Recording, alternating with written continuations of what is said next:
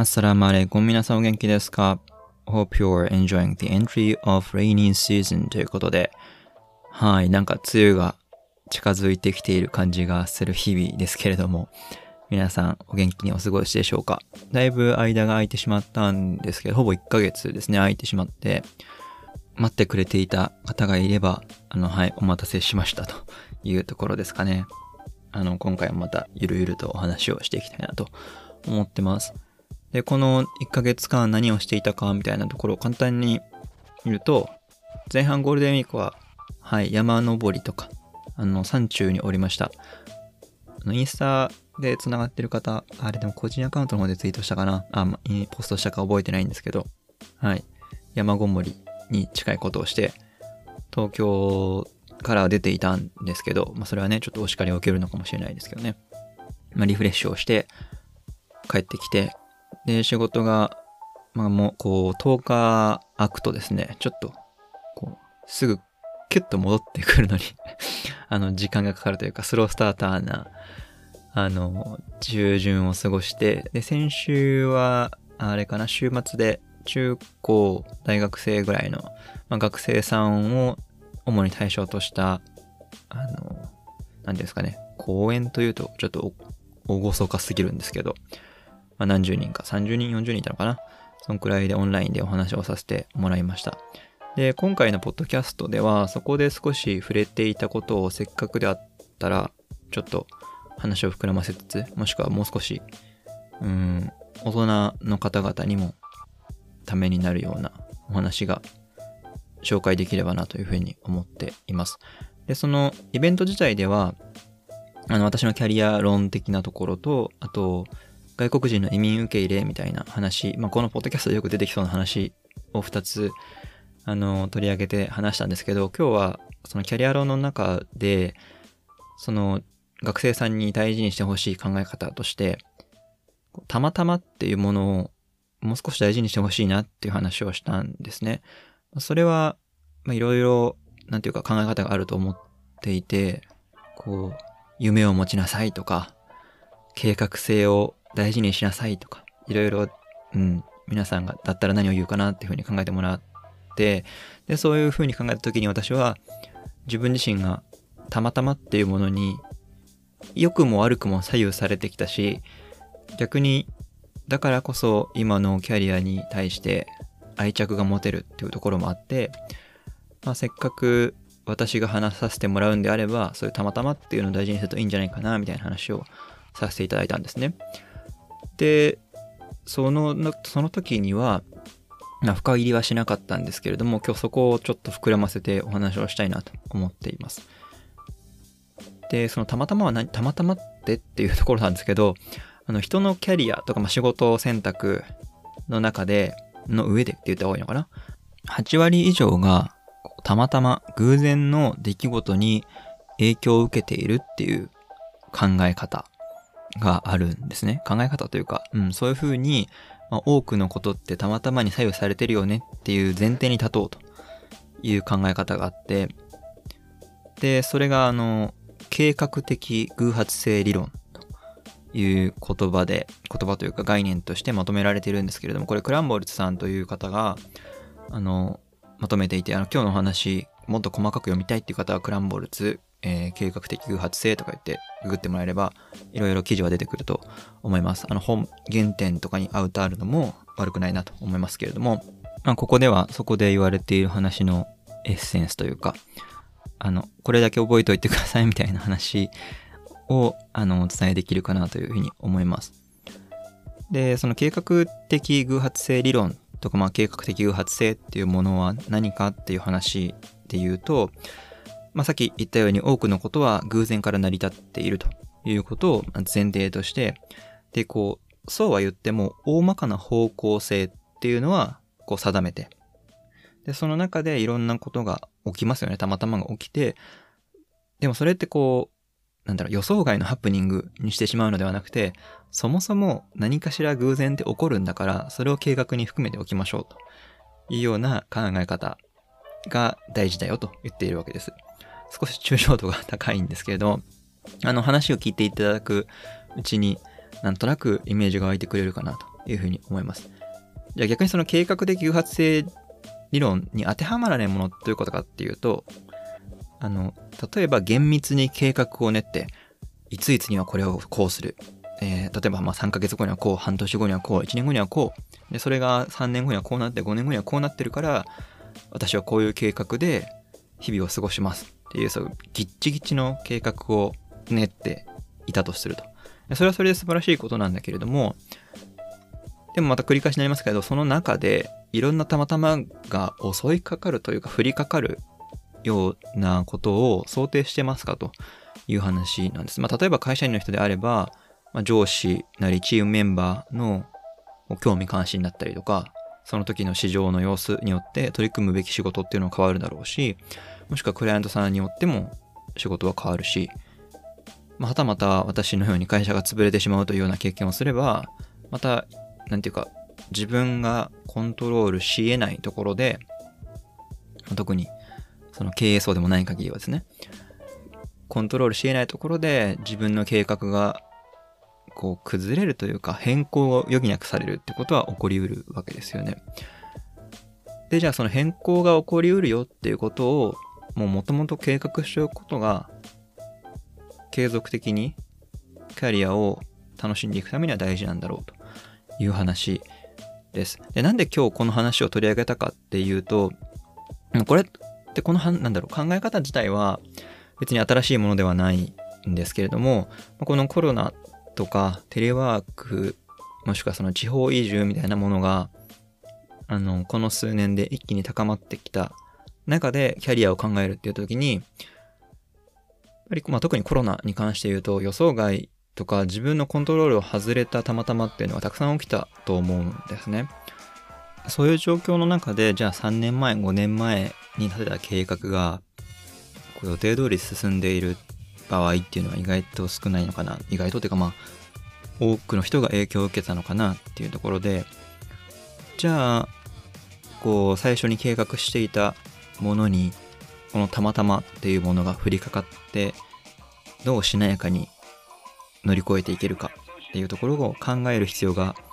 多くの人に来たんじゃないかなというふうに思ってて、そこでこの考え方を知っておくことっていうのは参考になるのかなと。うーん、まあ、遅いよっていう人もいるかもしれないし、またこれみたい今回みたいな予想外のことって、もっともう少ししたらもう少しもしかしたら個人的なことになるかもしれないし、それはあの私にもわからないですけど、ただそこにこう計画の上に降りかかるたまたまっていうのは、多くの人が今回コロナというもので経験をして、で今後例えばさんねんごねんでまた違うたまたまが降りかかってきた時に同じようなリアクションをするのか、そのたまたまを違った捉え方をしてあのポジティブに変えていけるのかっていうのは、いいあのそれを見据えてこの考え方を身につけておくっていうのは大事なことだと思うので、はい、今日この話をしたいなと思っています。で、こうだらだらと前半計画的偶発性とは何かみたいな話をして、それってまあたまたまが起こるよ、偶然が起こるよっていうことを前提としてやっていきましょうと。それはえっと後でちょっと後半でもう少し詳しく話しますけど、予想外のことが起きることを予測するっていうことが非常にこのなんだろう理論の中で肝になるパートでもあって、そこに至るためにどういう風なプロセスを経ればいいのかっていうのがこうよっつに分けられていて、それを後半でもう少し細かく話していけたらいいなというふうに思います。なんかこうキャリアに対する考え方とか、なんだろう最近予期せぬハプニングが起きていろいろ選択が迫られてるよなんていう方がいれば、もしかしたら参考になるかもしれないので、ぜひ後半も聞いていってください。後半もよろしくお願いします。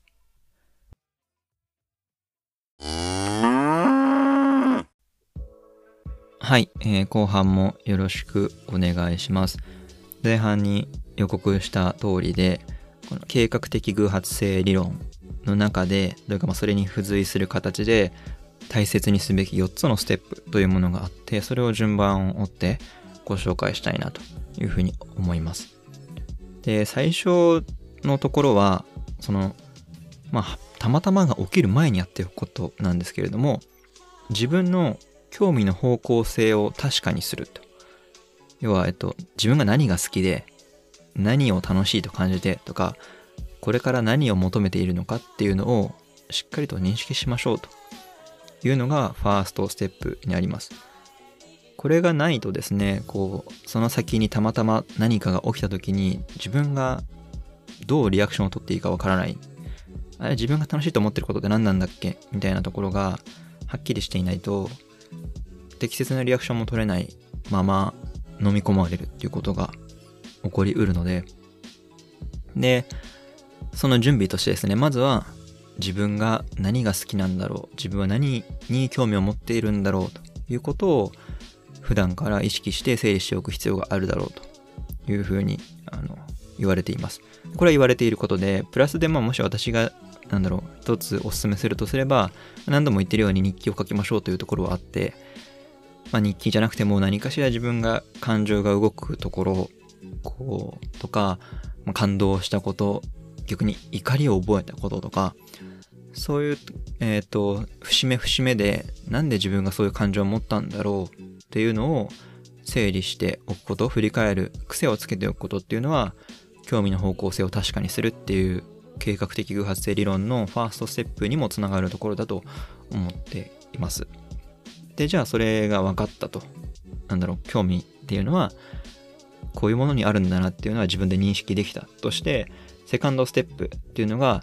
えっと、リムーブ・ザ・ブロックなので、こう障害を取り除くというところで、これはなんかまあもう少し一般的に言えるマインドセットかもしれないんですけれども、なぜできないかではなくてどうやってできるかを考えるというところで、まあ、何かたまたまの出来事に出会った時に、それをなんだろうたまたまなんだろうえっと移動のオファーが出てるとか、募集が、社内公募が出てるっていう時に、人ってどうしてもそれをに応募しない理由を考えてしまうんだけれども、どうやったら応募できるようになるだろうっていうふうに考える癖をつけるっていうことが大事だと言われています。こう必ずしもそれで応募しなかったというなんだしないという結論になったとしても、次なんか同じような経験、同じような状況に達した時に、あ、これだったらできるっていうふうに思うと、その転がって目の前に転がってきたチャンスに飛びつくことができる。しかもそれはたまたまなんとなく気が向いたから飛びつくのではなくて、どうやったかどうやったらできるようになるかっていうことを考えているし、プラス自分がそれに興味を持っているってことは普段から整理できているので、目の前に転がってくるたまたまを適切につかむことができるようになるためには、身につけておく考え方としてリムーブ・ザ・ブロック、えー、障害を取り除く、障壁を取り除くっていう考え方を身につけましょうというのがふたつめですね。興味の方向を明らかにして、えっと、障壁を取り除く考え方を身につけると。で、まあ、これ、その、いち、にと順番は正直、前後逆転してもいいのかなと思ってて、で、さんばんめもそういう点では、もしかしたら最初に来てもいいと思うんですけど、これが前半の最後のお話していたように、予想外のことが起きることを予測すると。expect the unexpected っていう言い方をしますけど、まあその、何か起きるんだろうな、自分が今そう例えばえっと来週来月のことを計画したとしても、でもその上できっと想定外のことが起きるっていうのを意識しておく。それって結構あの別にキャリア論に限らずなんですけど、突発の仕事って出てくる可能性ありますよね。それを踏まえてバッファーを組んで、バッファーを、えっと、なんだ、緩衝値、余裕を持ってスケジューリングをするとかが大事なように、自分のキャリアを考える上でも、例えばいちねんご、さんねんごにこういう資格を取るっていうのが、えっと、暫定的なゴールだったとしても、その途中に何か予想外のことが起きる。なんか新しい資格ができるとか、自分がもやろうとした資格が終わっちゃうとか、そういうことが起きる、起きうるんだよってことを前もって準備しておくってことが大事だという話ですね。で、まあ、自分の興味の方向性が明らかになって、障害が取り除かれて、で、えっと、予想外のことを予測したっていう準備を取った上で、そしてよっつめがテイクアクション、アクションを起こすと。で、アクションを起こすっていうのは、そのたまたまが来て、それに飛びつくっていう意味のアクションももちろんそうなんですけど、その前の段階でじゃあスキルを磨いておきましょうっていう準備のアクション、行動を取ったりすることの方がどっちかというとメインで、今すぐ、えーと、皆さんの前にたまたまが起きないかもしれないけれども、起きた時にそのたまたまが起きた時に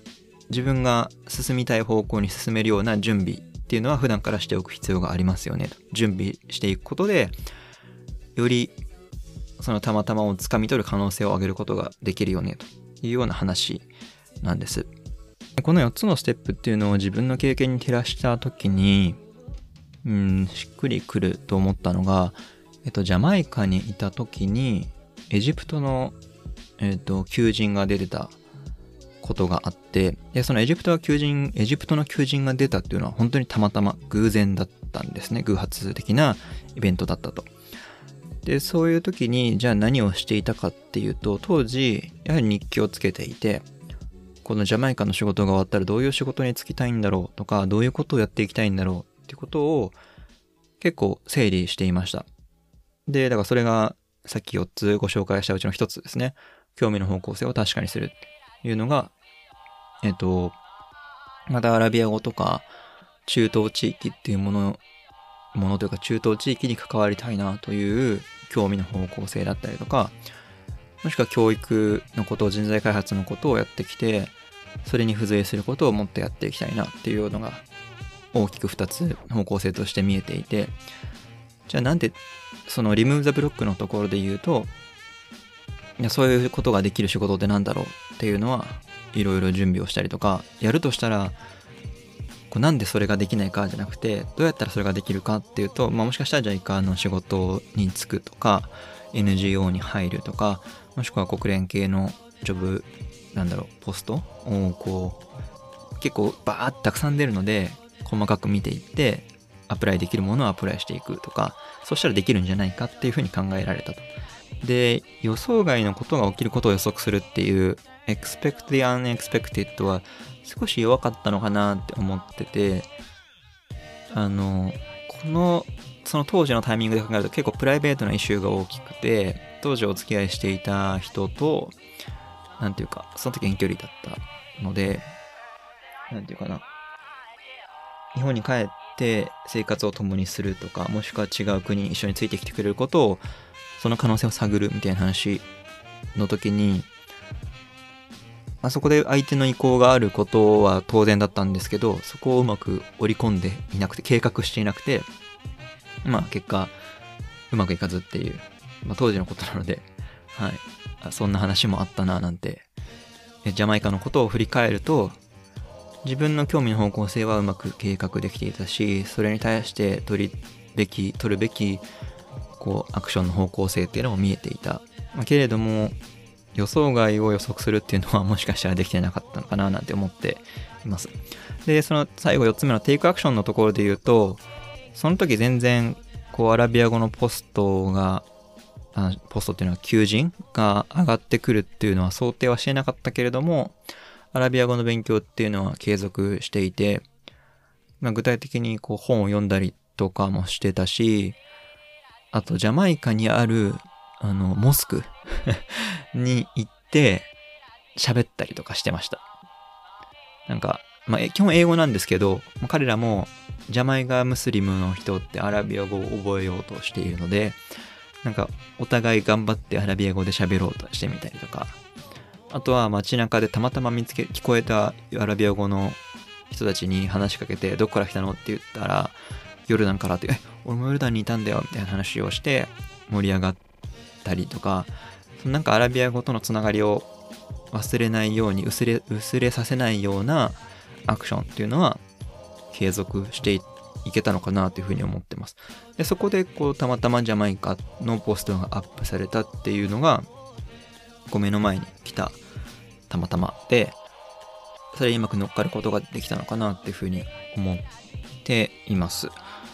でここまでがその計画的偶発性理論の中身とか、どういう風に考えるといいかみたいな話だったんですけど、最後によくある間違いっていうか勘違いを引き起こしてしまうのは、そのたまたまを大事にしましょうというと、要は計画を立ててもたまたまで左右されちゃうんだから計画って意味ないよねみたいな風に考えてしまうのは、そういう意味でこのこの理論って組み立てられているわけではなくて、まあなんていうかその計画って意味ありますよって話ですね。でもここまでの話をフルで聞いていただいていれば、私の事例も含めて何かしら計画とかどっちに進みたいか、どういうことを取ったらいいのかみたいな話はこうなんていうかな、きっちりはしなくてもある程度方向性だったりあやふやな選択肢だったりするものは必要だなと、あのその理論でも言われているし、私個人としても思います。ただ行き当たりばったりにたまたまに任せていればいいんだよっていう考え方よりは、自分ではこういうことをしたいというものをまず打ち立てた上で、でもそこにはきっとたまたまがある起こるよねっていう心構えを持って、それに向かって準備していく、もしくは自分でアクションを取ることによって、そのたまたまが起きた時にすぐにチャンスをつかむことができるようなこう取り組みを実践していくといいんじゃないかっていう話になってくるので、まあ、そこが何ていうかこう言葉尻を捉えてですね、キャリアっていうのはどんなに考えたって偶然に左右されるんだから、計画なんて考えないんで偶然に任せればいいじゃないっていうのではなくて、こう何回も繰り返しになっちゃいますけど、方向を大体決めてそこに偶然が起こるという前提に立って準備をしていきましょうという話ですね。まあそうすることによってたまたま起きたイベントに受けるネガティブなインパクトを小さくしたりだとか、もしくはそこで得られる機会を最大化するポジティブな方に大きく変換させることができるようになるっていうのは、もしかするともともと興味の方向性をちゃんとはっきりと分かっていて、でなぜできないかじゃなくてどうやったらできるかっていうのを考える癖がついていて、プラスで予想外のことが起きることを予測していて、でそれに向かって準備をしていた、テイクアクションを取っていたというよっつのステップを経ていることがもしかしたら大事なんじゃないかなっていう話でした、まあ、結構今日は抽象度が高いというか、皆さんの経験に照らし合わせながら聞いてもらえたらいいなというところでもあったので、分かりにくいところとかあれば、もしくはこれってどういうことみたいなことがあればぜひコメントをいただければなというふうに思います。また来月かな、きっと。はい。梅雨が始まってしまうとちょっと苗っぽいんですけど、まあまあ、その後に来る夏を楽しみに。って言ってもね、暑いのそんな好きじゃないんですけどね。まあまあ、はい。皆さん引き続き、あの、緊急事態宣言も延長されてしまったところではあるんですけども、お体には気をつけて、たまにはね、外に出て散歩とかしてリフレッシュしてやっていきましょう。今日も皆さん聞いてくださってありがとうございました。また次回もよろしくお願いします。バイバーイ。